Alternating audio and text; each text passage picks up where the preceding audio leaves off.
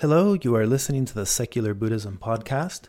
This is episode number five. I am your host, Noah Rasheta, and today I'm talking about death, mindful living, and karma.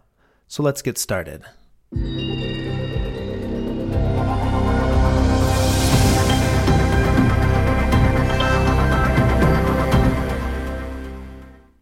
Hey guys, welcome to the Secular Buddhism Podcast. If this is your first time listening, thank you for joining. SecularBuddhism.com is my website and blog, and this is the podcast that goes along with it. The Secular Buddhism podcast is produced every week and it covers the philosophical topics within Buddhism. I also plan on interviewing other guests, authors, teachers, and really anyone who's interested in philosophy, secularism, humanism, and of course, Buddhism. I like to start this podcast with a piece of advice from Tenzin Gyatso, the 14th Dalai Lama. Do not try to use what you learn from Buddhism to be a Buddhist. Use it to be a better whatever you already are. Please keep this in mind as you listen and learn about the topics and concepts discussed in this podcast episode. So, the first four episodes of this podcast, and including this one, so the first five episodes total, are intended to be a summary of the overall Buddhist philosophical concepts so the idea is that after listening to the first five episodes of this podcast, you have a basic understanding of the Buddhist worldview, the secular Buddhist uh, worldview, and specifically the uh, philosophical understanding of the various topics. So we've talked about uh, several of these topics, and today we're talking about life and death, uh, what it means to live mindfully, what is karma, and then these are kind of the final topics to have a rounded uh, understanding of, of Buddhist philosophy. So I want to start talking about life and death, specifically death. According to the Buddha, we can actually use our lives to prepare for death. See, we don't have to wait for the painful death of someone close to us or the shock of cancer to force us into looking at our lives. We can actually begin here and now to find meaning in our lives. We can make uh, of every moment an opportunity to prepare for death. In the Buddhist approach, life and death are, are really seen as one whole, where death uh, is simply the end of one chapter and the beginning of another. Death is a mirror in which the entire meaning of life is reflected. If we refuse to accept death now while we're still alive, then we're going to pay for it dearly at the moment of death. By ignoring the reality of impermanence, which we've talked about, and the greatest understanding of impermanence is the realization that we are impermanent. So, our own death. Um, we're not going to be able to live our lives fully if we don't keep this in mind that we're impermanent. So, the goal in Buddhism isn't to achieve happiness, it's to achieve liberation or freedom. And once you've come to understand that life is impermanent, you can transcend this pursuit of happiness and the constant running away from fear that is so common in our lives and learn to live uh, by letting go. Letting go is the path to real freedom. Letting go of the idea that we are permanent and understanding that we are impermanent, and death is a, fantastic way to do this. This idea is expressed by Montaigne in the following um, quote He says, There's no place on earth where death cannot find us. Even if we constantly twist our heads about in all directions, as in a dubious and suspect land, if there were any way of sheltering from death's blows, I am not the man to recoil from it, but it is madness to think that you can succeed. Men come and, and they go, and they trot and they dance, and never a word about death. All well and good, yet when death does come, to them, to their wives, their children, their friends, catching them unawares and unprepared. Then what storms of passion overwhelm them, what cries, what fury, and what despair. To begin depriving death of its greatest advantage over us, let us adopt a way to clean, contrary to that common one. Let us have nothing more often in mind than death. We do not know where death awaits us, so let us wait for it everywhere. To practice death is to practice freedom. A man who has learned how to die has unlearned how to be a slave. Again, that's from uh, Montaigne. In my personal studies of Buddhism, I've come to understand that the ultimate goal in Buddhism is not at all about happiness, it's completely about freedom. To practice death is to practice freedom. And yet, The only requirement to be happy is to be free. So happiness is the result, but happiness isn't the goal.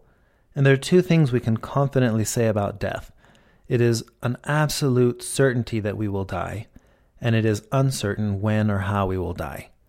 So, keeping those two things in mind, you might wonder well, why, why do we fear death? Well, because our instinctive desire is to live and to go on living, and death is an end to everything that we hold familiar. And perhaps the deepest reason why we're afraid of death is because we don't know who we are. See, we believe in a permanent, personal, unique, and separate identity, but if we dare to examine it, we find that this identity depends entirely on an endless collection of things to prop it up. Things like our name, our memories, our partners, our family, our job, our friends, our possessions. And it's on their fragile and impermanent support that we rely on for our security. So when these things are all taken away, will we have any idea of who we really are? Without these things, we're faced with just ourselves, a person that we don't know, a stranger with whom we've been living this whole time, but we never really wanted to meet. And we smother our secret fears of impermanence by surrounding ourselves with more and more goods, more and more things, more and more comforts, only to find ourselves as their slaves. And a close encounter with death can bring a real awakening, a transformation in our whole approach to life. About three years ago, my good friend and business partner, Jordan, was diagnosed with stage 4 melanoma. We had already been meeting regularly every Tuesday for lunch to discuss business, but over the next several months after his diagnosis, our topics of discussion were increasingly focused on life and death, and our business matters kind of became secondary. Many months later, it became more and more clear that the end was getting closer. And I remember asking Jordan one time, Said, Jordan, what does it feel like to know that you're dying? I was genuinely curious about what that would be like to know. And his response was so powerful, and it caused a, a change in, in my perspective. He said, I don't know, you tell me. And he pointed out that I'm dying too. I just don't know when, but there's a chance that I could be in a car crash on my way home and that I'd end up dying before him. He said, Most likely I'll die before you, but there's no guarantee. So, what does it feel like to know that you might die before me? and he flipped the question on me. You see, we're all dying. Some people just die sooner than others. And those who understand just how fragile life is know how precious it is. We don't need to go into a cave and meditate for the rest of our lives. We just need to start living in the present moment. The past is past and the future is not yet here. And even the present, as we experience it, it becomes the past. So, really, the only thing we really have is now. It is only when we believe things to be permanent that we shut off the possibility of learning from change. Sogyal Rinpoche says, Life is nothing but a continuing dance of birth and death. It's a dance of change. Understanding change and impermanence can bring about a new way of living, mindful living. And that's what I want to talk about next. But first, I, I really want to convey this understanding, this idea that the only thing we really have is now and that everything that we need to be happy can be found in the present moment. And this is what I mean by this. You might be thinking, well, you know, we talked about this earlier the concept of the three poisons in Buddhism, which is thinking that there are things that if we can have, we'll be happy, or if there are things that we can avoid, we'll be happy. And the third one is ignorance. It's the ignorance of, of thinking that way. For example, you might be thinking, well, I would be a lot more happy right now if, and then plug in whatever it is that comes to your mind. There's no doubt there's something there. But mindful living is the realization that everything that I need to be happy is already here. It's to be found in the present moment.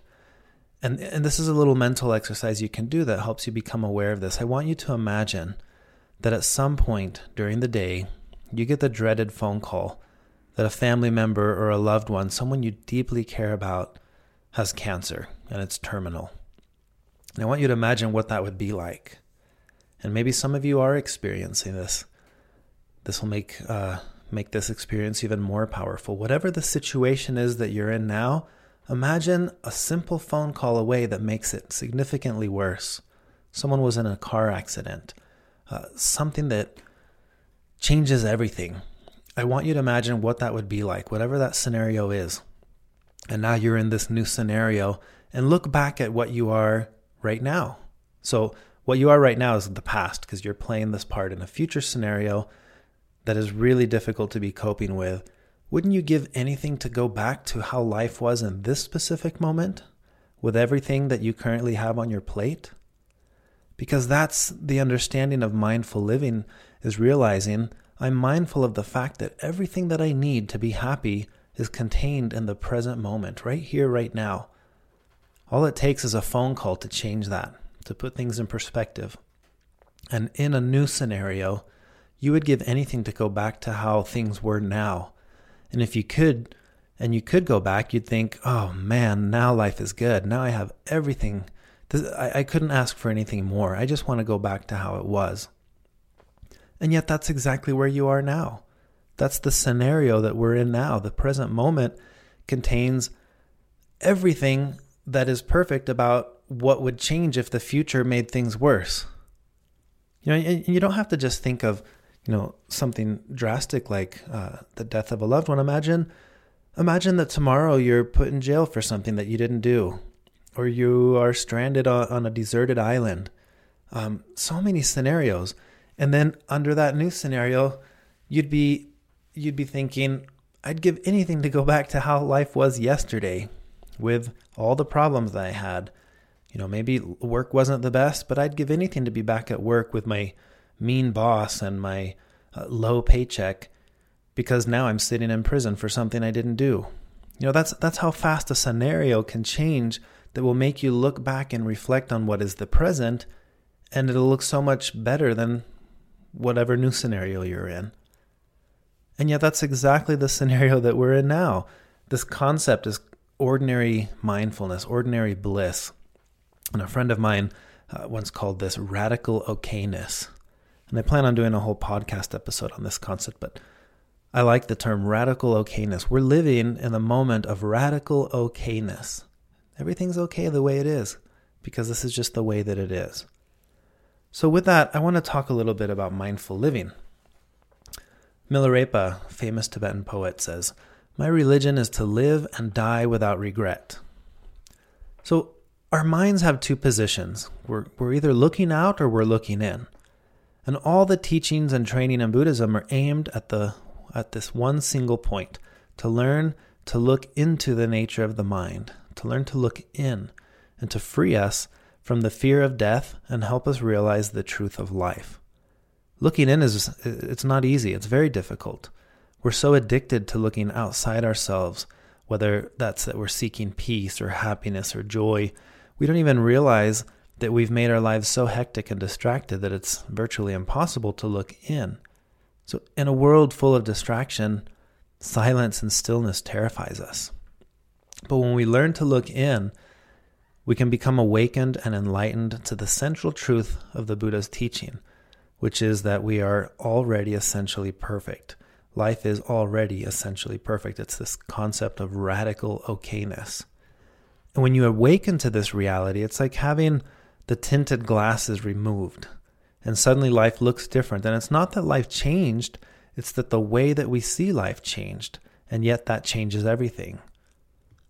Our true nature and the nature of all beings is not something extraordinary, it is unexpectedly ordinary and yet it's that ordinariness that makes it so ex- extraordinary. It's ordinarily perfect. So living a mindful, awakened life is a lot like uh, playing at the beach with, with kids.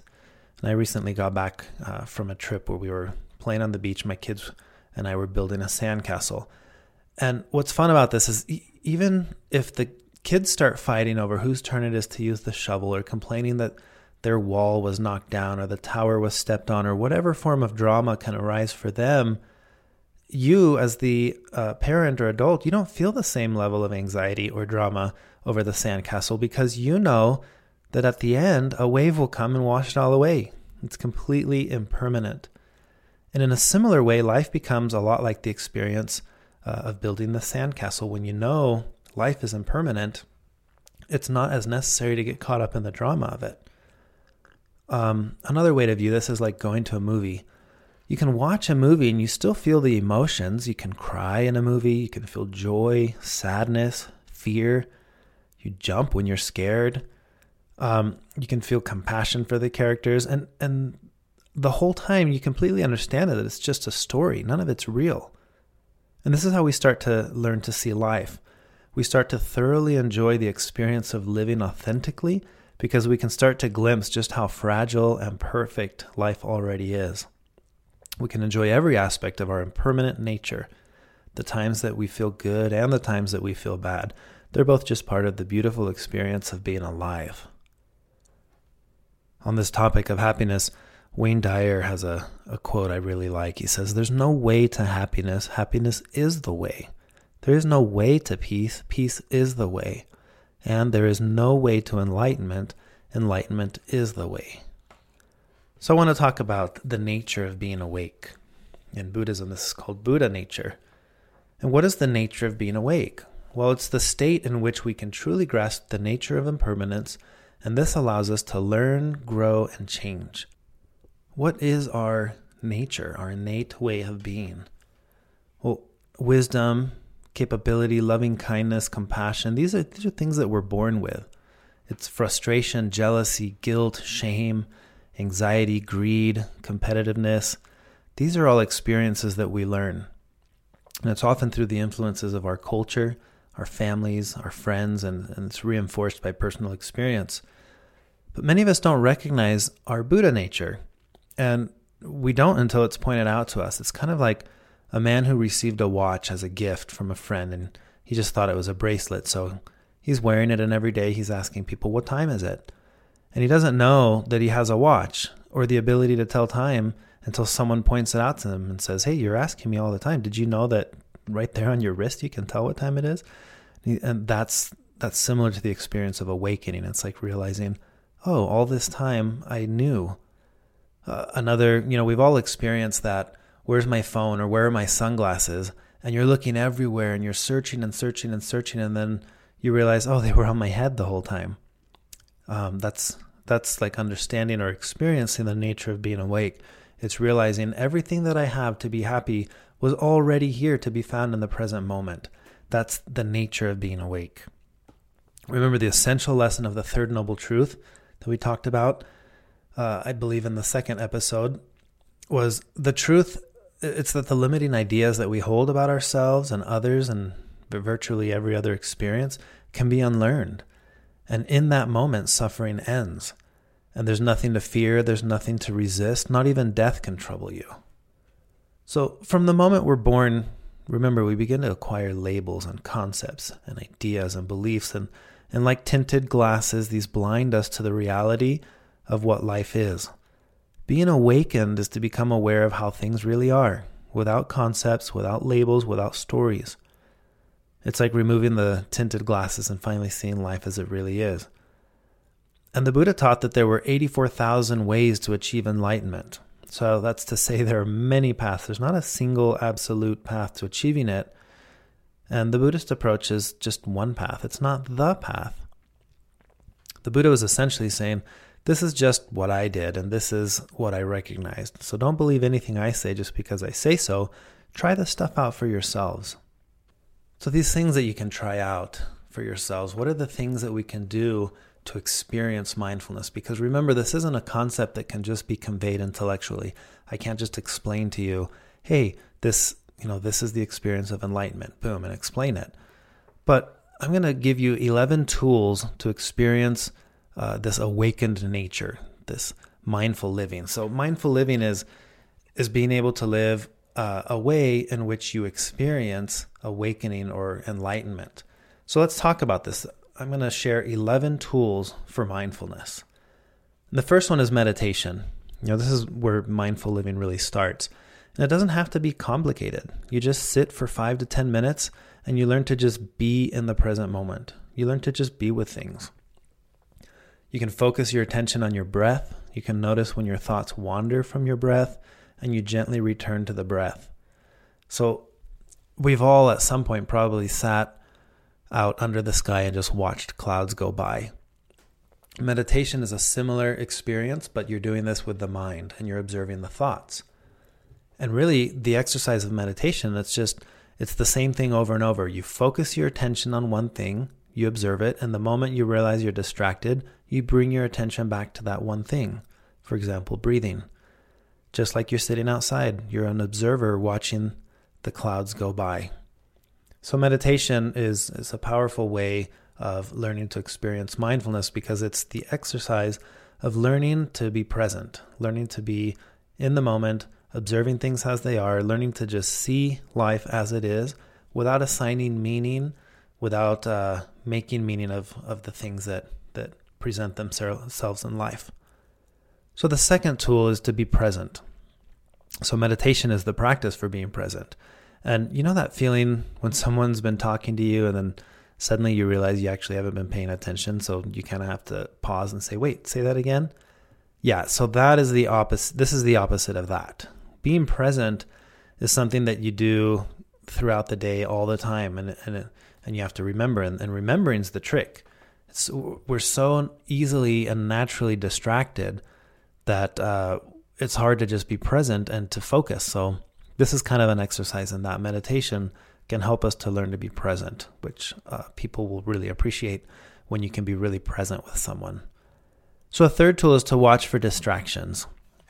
You know, we constantly have the urge to check email, check social media. Um, this behavior of distraction can be found uh, distraction from how life is. We lose ourselves in other things. You know, people who um, distract themselves from the reality of life by uh, consuming drugs or alcohol, it's done as a distraction because they can't bear how life is. So we want to watch for the distractions that are trying to take us away from the reality of accepting life as it is. And these urges, they come and they go. You don't have to act on them. And anything that distracts you from being present is a distraction that uh, ultimately is distracting you from living life. So look for your distractions. What are the distractions? And then maybe ask yourself when distractions arise, why, what is it that I'm trying to be distracted from? What is it about life that I don't enjoy? Why am I being distracted? And then, fourth, we're going to let go of all expectations. And here's the thing we all have expectations all the time. We have the expectation that our, our day is going to go a certain way, that people will be kind and respectful to us. We have the expectation that everything's going to go according to plan.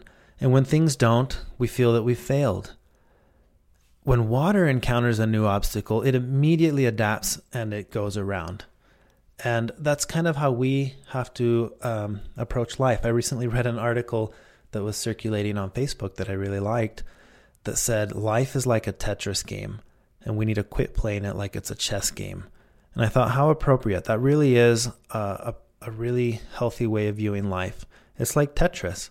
You're playing, and then object objects present themselves, and you never know in what configuration. And the whole purpose of the game is learning to take what presents itself and arranging it or twisting it in a way that works best. And it's never in the way that's ideal because you know, you have to position it wherever it's going to fit even if that's not ideal. It might be the most ideal that you were able to work with in the time that you had. So let go of the expectations of of what life should be. Quit playing the chess game and learn to see life like Tetris. So that leads us to the fifth tool accepting people as they are, accepting life as it is.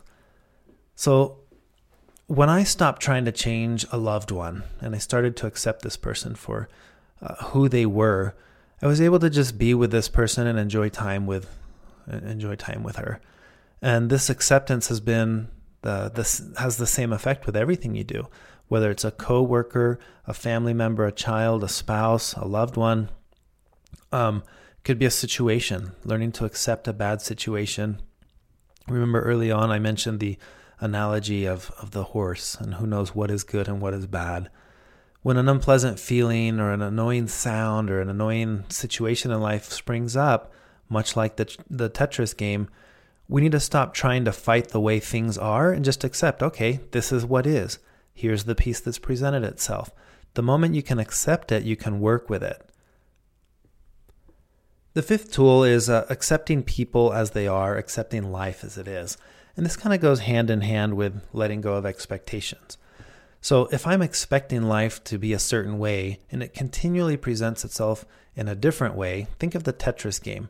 You know, you're playing Tetris. What if every time a new piece comes up, instead of immediately working with it, I'm frustrated saying, no, I needed a square, not this rectangle or not this bar then we're not, you know, the key to playing is you have to accept the moment it presents itself, that new shape, you accept it. Okay, this is what is.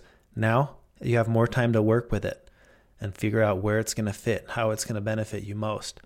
Sitting there and resisting it, continually thinking, this is not fair. I was not supposed to get a square. I was supposed to get a bar, or I was supposed to get, you know, whatever the shape is. It's a waste of time. So we need to accept people and life as it is, just like you would in a Tetris game when a new shape presents itself. We need to stop trying to fight uh, the way we think things should be and just accept what is. We're going to be much more at peace when we learn to do this. And this kind of leads to the sixth tool to learn to be okay with discomfort.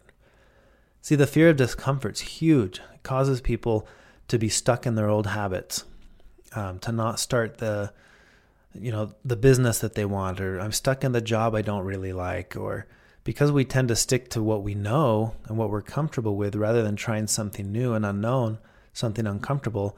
That's why a lot of people, you know, don't try vegetables or they don't exercise, or it's why they eat junk.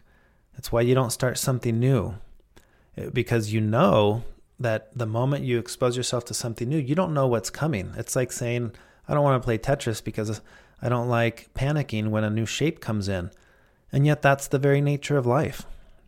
So, we can be okay with discomfort, and we do that by practicing. You can start that with little things that are a little uncomfortable. and Just expand your comfort zone and get used to uh, being okay with discomfort. And I think a really good way to do this is meditation. You know, it can be uncomfortable to just sit there in silence with your own thoughts. And yet, the more you do it, the more comfortable you become with whatever arises.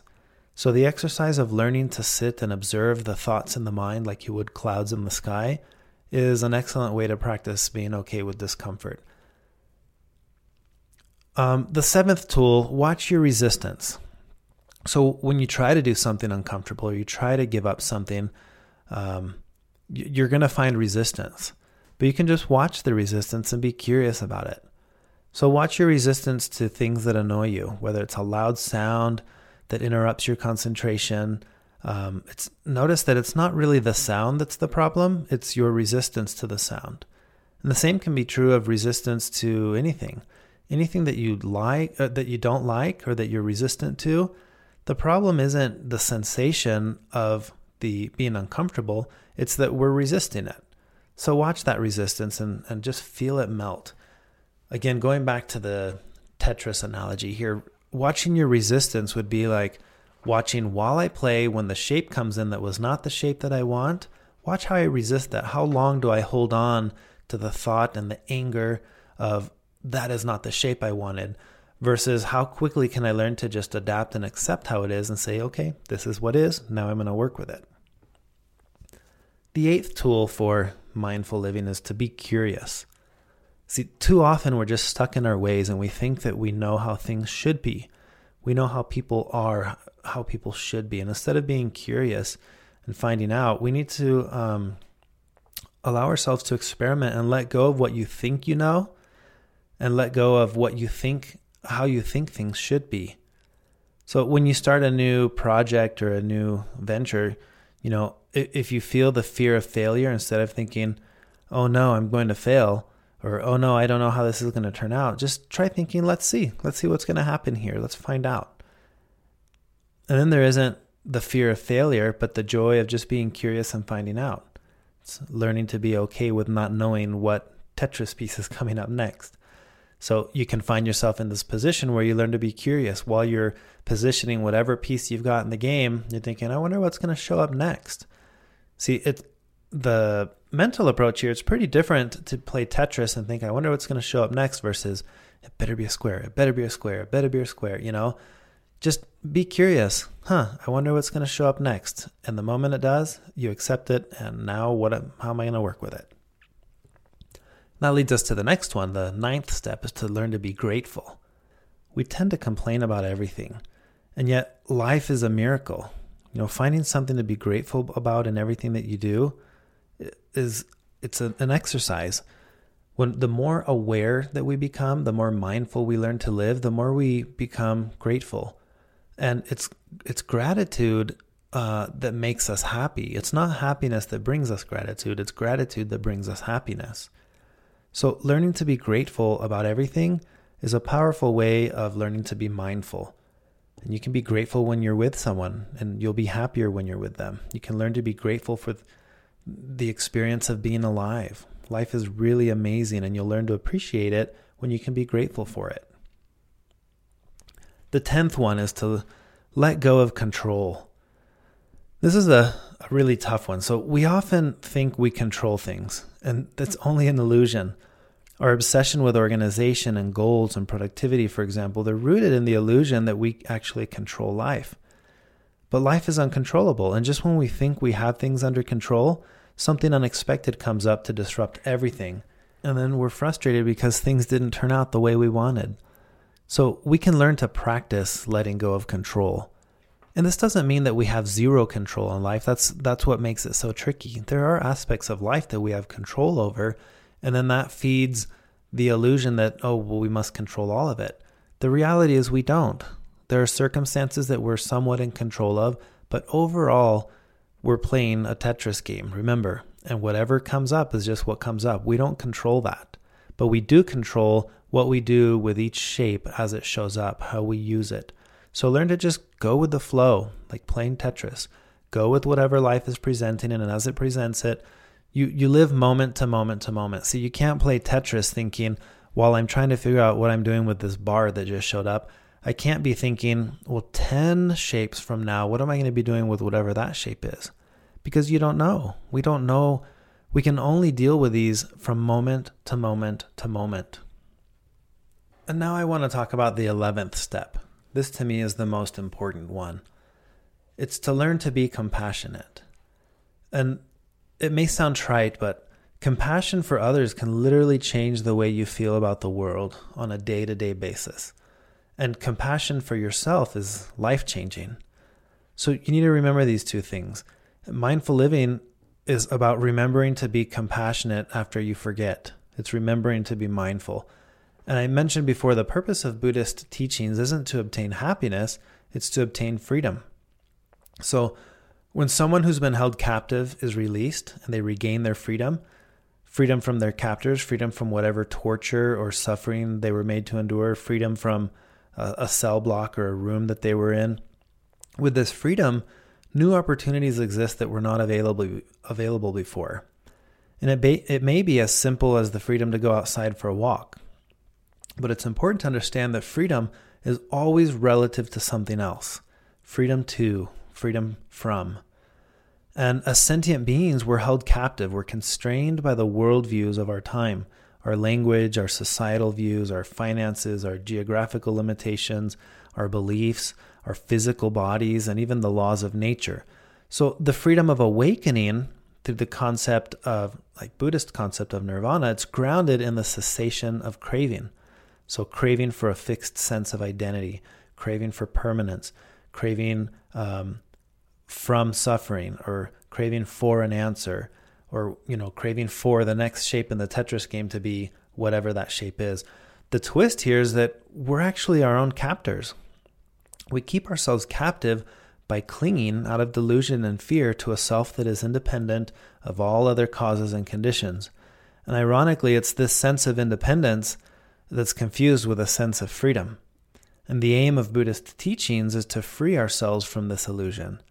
We can achieve freedom by understanding the nature of impermanence, interdependence, and emptiness. And meditation and skillful living allows us to cultivate awareness of the freedom present in every moment we experience. Applying this again to the Tetris game, it's the freedom to enjoy the game as it unfolds moment to moment with whatever the game throws our way. Whatever life throws at you, contained in the present moment is everything that you need to enjoy and be happy with the experience of living. Consider how your breathing carries on independently of whether you're mindful to it or not. But as soon as you start paying attention to it, you tend to try to control or constrain it. Now it's under you're breathing under the pattern that you are controlling. And it's difficult to try to just observe it because the very act of observing it makes it controlled. But next time you're meditating, try to wait for the in breath to happen on its own.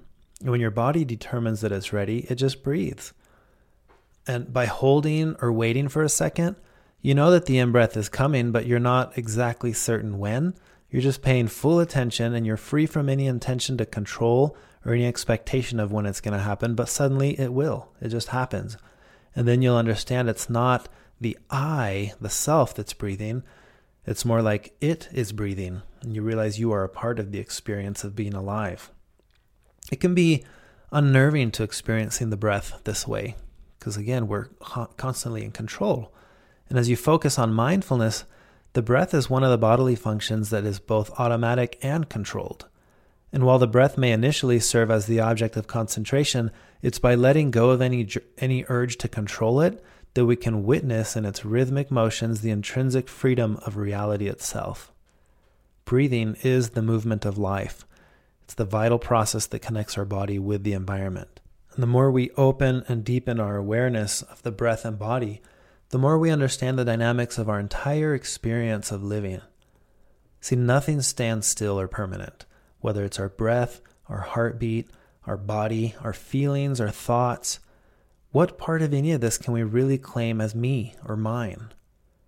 As we sit there, aware of the breath, it is on the one hand ordinary and obvious, and yet on the other, it's a mystery that we breathe at all.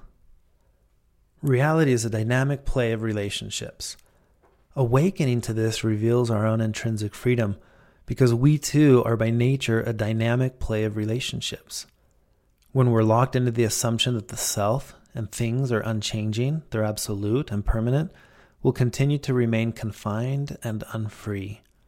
And not only are we our own captors, but we're really good at convincing ourselves that we're not captive in the first place. You could say that Buddhist teachings or practice has two main objectives. The first is to let go of self centered craving so that our lives can become gradually more awake. And the second is to be receptive to the sudden eruption of awakening into our lives that can happen at any moment. Awakening is both a linear process of freedom that's cultivated over time, and at the same time, it's an ever present possibility that can arise at any given moment. Awakening doesn't provide us with answers or with a set of ideas. It doesn't provide us with a philosophical or religious doctrine it's by its very nature, it's free from the constraints of any preconceived idea, belief, or doctrine. It offers no answers. It only offers the possibility of new beginnings. This would be like playing the Tetris game again. Awakening is the realization that at any given moment, whatever presents itself is now part of my game. I get to decide what to do with it. And nirvana is like simply breathing. You breathe in and you breathe out. You breathe in and you breathe out. And you breathe in and you live, but you must also let go and breathe out. You you know, we don't breathe in a way that we breathe in. We need oxygen. Now I'm going to hold on to it. See if you don't let go, you suffocate.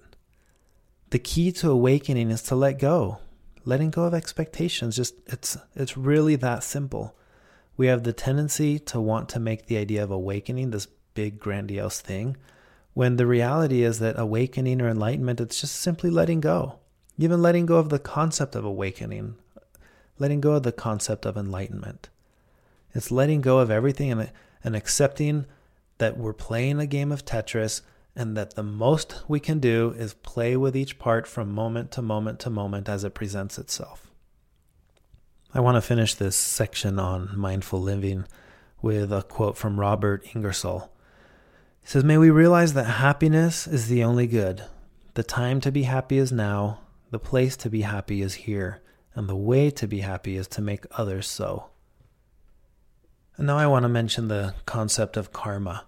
This is one of the most well known words from the Buddhist vocabulary, and it's probably also the most misunderstood. Typically, when you hear the word karma, you probably think of something like uh, what goes around comes around, or some form of uh, cosmic form of justice. But that's not quite right I'm sure you've noticed that what we deem as good things, good things happen to bad people, bad things happen to good people. Where's the justice in that? Well, the understanding of karma is that there is no justice system. Simply stated, karma is nothing more than the law of cause and effect within a system of interdependence. We've talked about interdependence. Everything depends on other things, right? Cake exists because flour, eggs, sugar, etc. So remember that analogy. Karma is the law of interdependence. So rather than thinking of karma as if I do something good, I'll get something good, or if I do something bad, something bad will happen to me, it's really a lot more simple than that. The proper thinking of understanding karma is as simple as knowing if I do something, something will happen. And that's it. We don't have to assign meaning to that, good or bad. You know, it's as simple as understanding that karma means action. So the lesson here that we need to really pay close attention to is that what we do affects not only ourselves, but others. It affects everything. So I think with a proper understanding of karma comes this incredible sense of responsibility and knowing that the things that I say and do and think are constantly changing everything. It's like we're in this intricate web of causes and conditions that all of us are a part of, every every sentient being. And the things that I say and do and think are affecting that not only for myself, but others around me and, and sometimes others in ways that I could never even begin to conceive. That's the understanding of karma. It just means action.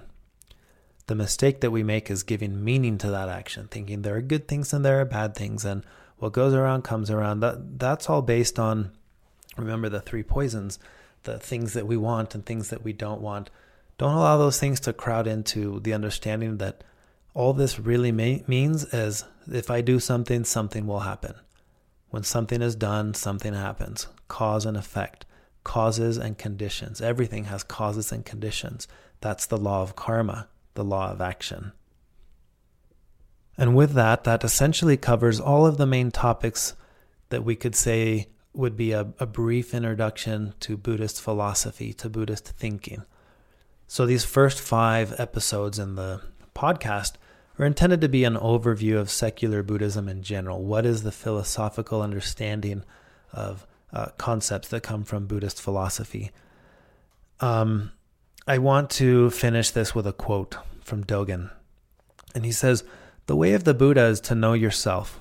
To know yourself is to forget yourself. And to forget yourself is to be awakened by all things.